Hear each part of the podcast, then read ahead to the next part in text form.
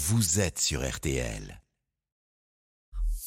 Marion Calais, l'invitée d'RTL Soir. Charon comme le passeur des enfers, c'est donc le nom donné à cette nouvelle vague de chaleur qui accable l'Europe. Et au cœur de cette fournaise, on va s'intéresser avec l'invitée de RTL Soir aux effets de l'augmentation des températures et du changement climatique plus largement sur notre santé.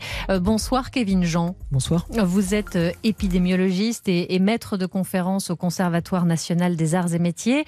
Alors ce matin, un responsable des Nations Unies a prévenu qu'il fallait se préparer à des vagues de chaleur plus intenses, plus de périodes chaudes, voire très chaudes. Donc, ça veut dire quoi concrètement pour nos organismes ? Alors, il faut non seulement se préparer à des vagues de chaleur plus intenses, mais également des vagues de chaleur plus longues et plus fréquentes.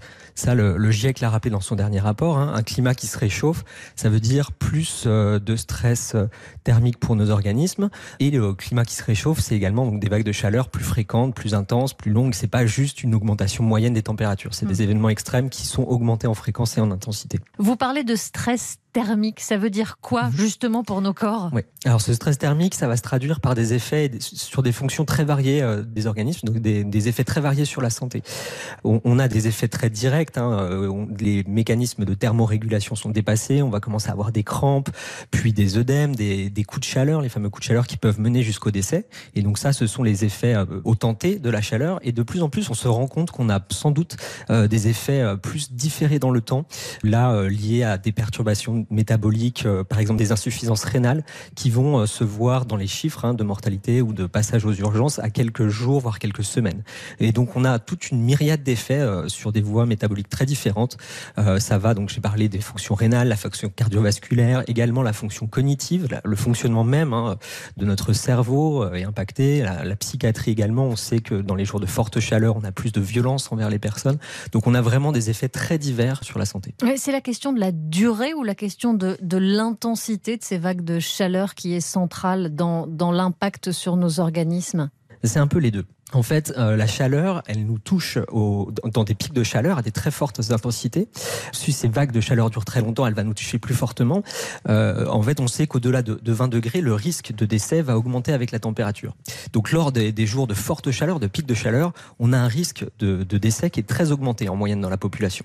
Mais ces jours de forte chaleur, finalement, ils restent assez rares, même si, comme je l'ai dit, leur fréquence augmente au cours du temps et avec le réchauffement climatique. Mais ce qui augmente également, ce ne sont pas seulement les jours de pics de chaleur, ce sont des journées qui sont un peu plus chaudes que la moyenne historique et des jours pour lesquels on n'atteint pas de niveau d'alerte canicule.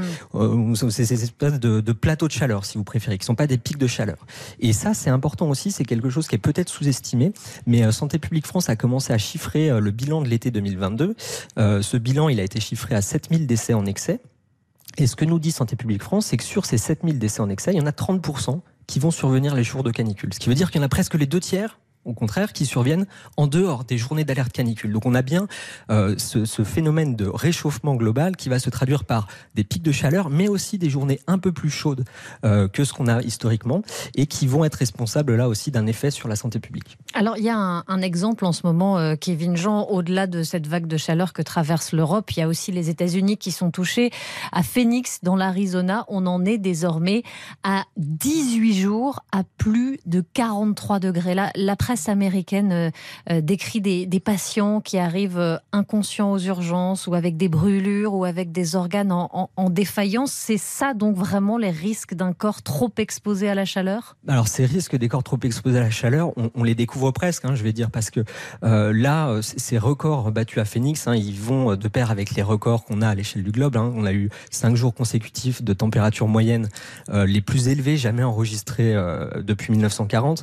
Donc finalement, on a pas beaucoup de recul sur ces effets et ou alors on en avait dans des populations professionnelles très exposées à la chaleur, des mineurs par exemple, mais c'était des hommes en bonne santé. Enfin, on découvre un petit peu ces effets des très fortes chaleurs très longue sur la santé d'une population large avec des personnes très vulnérables. Et ça, oui, effectivement, tout ça, on commence à le découvrir. Vous évoquiez les risques professionnels. Il y a aussi, justement, avec ces vagues de chaleur, des accidents de travail en hausse. Ça a aussi un coût. Est-ce qu'on est capable de le chiffrer ? Alors, on est capable de le chiffrer. Ça a déjà été chiffré dans plusieurs pays. Enfin, plusieurs pays, notamment les États-Unis. Ce qui est intéressant, c'est qu'on voit que dans les chiffres, ce qu'on voit, c'est que il y a des secteurs qui sont bien sûr plus touchés que d'autres, notamment les secteurs qui demandent un travail qui demande une activité physique. On pense évidemment au secteur du bâtiment, qui en plus est un secteur en extérieur, donc qui cumule les expositions.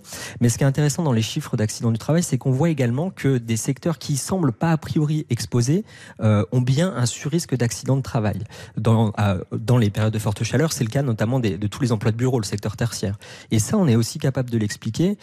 Quand il fait très chaud, on a cet effet cognitif dont j'ai parlé, on a un manque de sommeil, on dort mal en période de canicule, ce qui va affecter la vigilance, augmenter les risques d'accident de travail. Et ça va se faire ressentir, donc de manière différente, hein, mais ça se fait ressentir et c'est visible dans les chiffres. Dans tous les secteurs d'activité, il n'y a a priori pas de secteurs d'activité qui sont préservés de ces risques d'accidents du travail accrus. En France, on n'a pas encore ces chiffres. Il manque un lien à faire entre différentes bases de données qu'on a. Donc c'est peut-être une question de temps, je pense, ou de temps et de moyens pour le faire. Mais on a tout ce qu'il faut pour le faire en France. Et j'espère qu'on le fera bientôt. Alors selon l'INSERM, la chaleur l'été dernier a fait 60 000 morts en Europe. Cette étude, elle insistait notamment sur l'importance de la prévention. Prévenir, c'est éviter des décès, mais prévenir, c'est aussi en fait éviter des dépenses, Kévin Jean. Oui, tout à fait. Alors, prévenir, c'est s'adapter. Dans le cas du changement climatique, on sait comment faire pour s'adapter aux effets de la chaleur et notamment il faut notamment lutter contre le phénomène d'îlots de chaleur urbaine. On sait ce qu'il faut faire pour le faire. Il faut débitumiser les surfaces en ville, débitumiser les cours d'école, notamment verdir les villes aussi. On a une étude il y a quelques semaines qui nous montrait que augmenter la surface d'arbres dans les villes permettait de réduire là aussi le risque de décès. Et donc, si on réduit le nombre de décès, le risque de décès, on va également réduire les passages aux urgences, la pression sur le système de santé et in fine les dépenses de santé. Donc ça, c'est quelque chose qui est très clair dans l'adaptation et la lutte au changement climatique, c'est que s'adapter, prévenir, c'est quelque chose qui va également, qui est efficace et également d'un point de vue financier. Et en fait, en matière de climat comme en matière de santé, il y a un levier commun. Si on regarde bien, la baisse des émissions de gaz à effet de serre, elle permet aussi de réduire la pollution et ça a un effet sur notre santé à nous. Oui, tout à fait. On parle très souvent du lien entre changement climatique et santé sous l'angle des impacts et des risques pour la santé. Mais on peut aussi prendre le problème à l'envers. Et là, c'est quelque chose qui peut devenir beaucoup plus mobilisateur quand on va parler des bénéfices pour la santé de l'action climatique. Donc, pour lutter contre le changement climatique, on sait ce qu'il faut faire, hein, globalement. Il faut arrêter de brûler des énergies fossiles. Il faut arrêter de se déplacer en véhicule individuel, faire plus de marches, plus de vélos.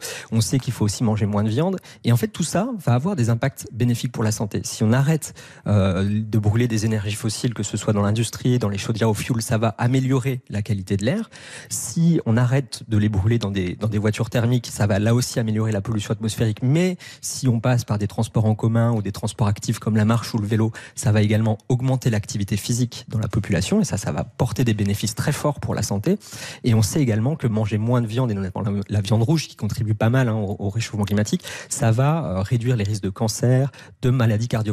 Donc finalement, quand on retourne le problème et qu'on voit tous les bénéfices à l'action climatique, on se rend compte que on a des bénéfices très forts pour la santé des populations à agir dans un sens de réduction des gaz à effet de serre. Et ça, c'est très mobilisateur également parce que ces bénéfices, ils vont se voir sur le court terme. Et donc ça, pour des citoyens, des citoyennes, mais également pour des décideurs, c'est beaucoup plus mobilisateur de penser la lutte contre le changement climatique par ses bénéfices pour la santé. Et ça peut être bénéfique donc pour nous, in fine. Et merci à vous, Kévin Jean, épidémiologiste et maître de conférence au Conservatoire national des arts et métiers, d'avoir été avec nous ce soir sur RTL. Très bonne soirée à vous. Merci à vous.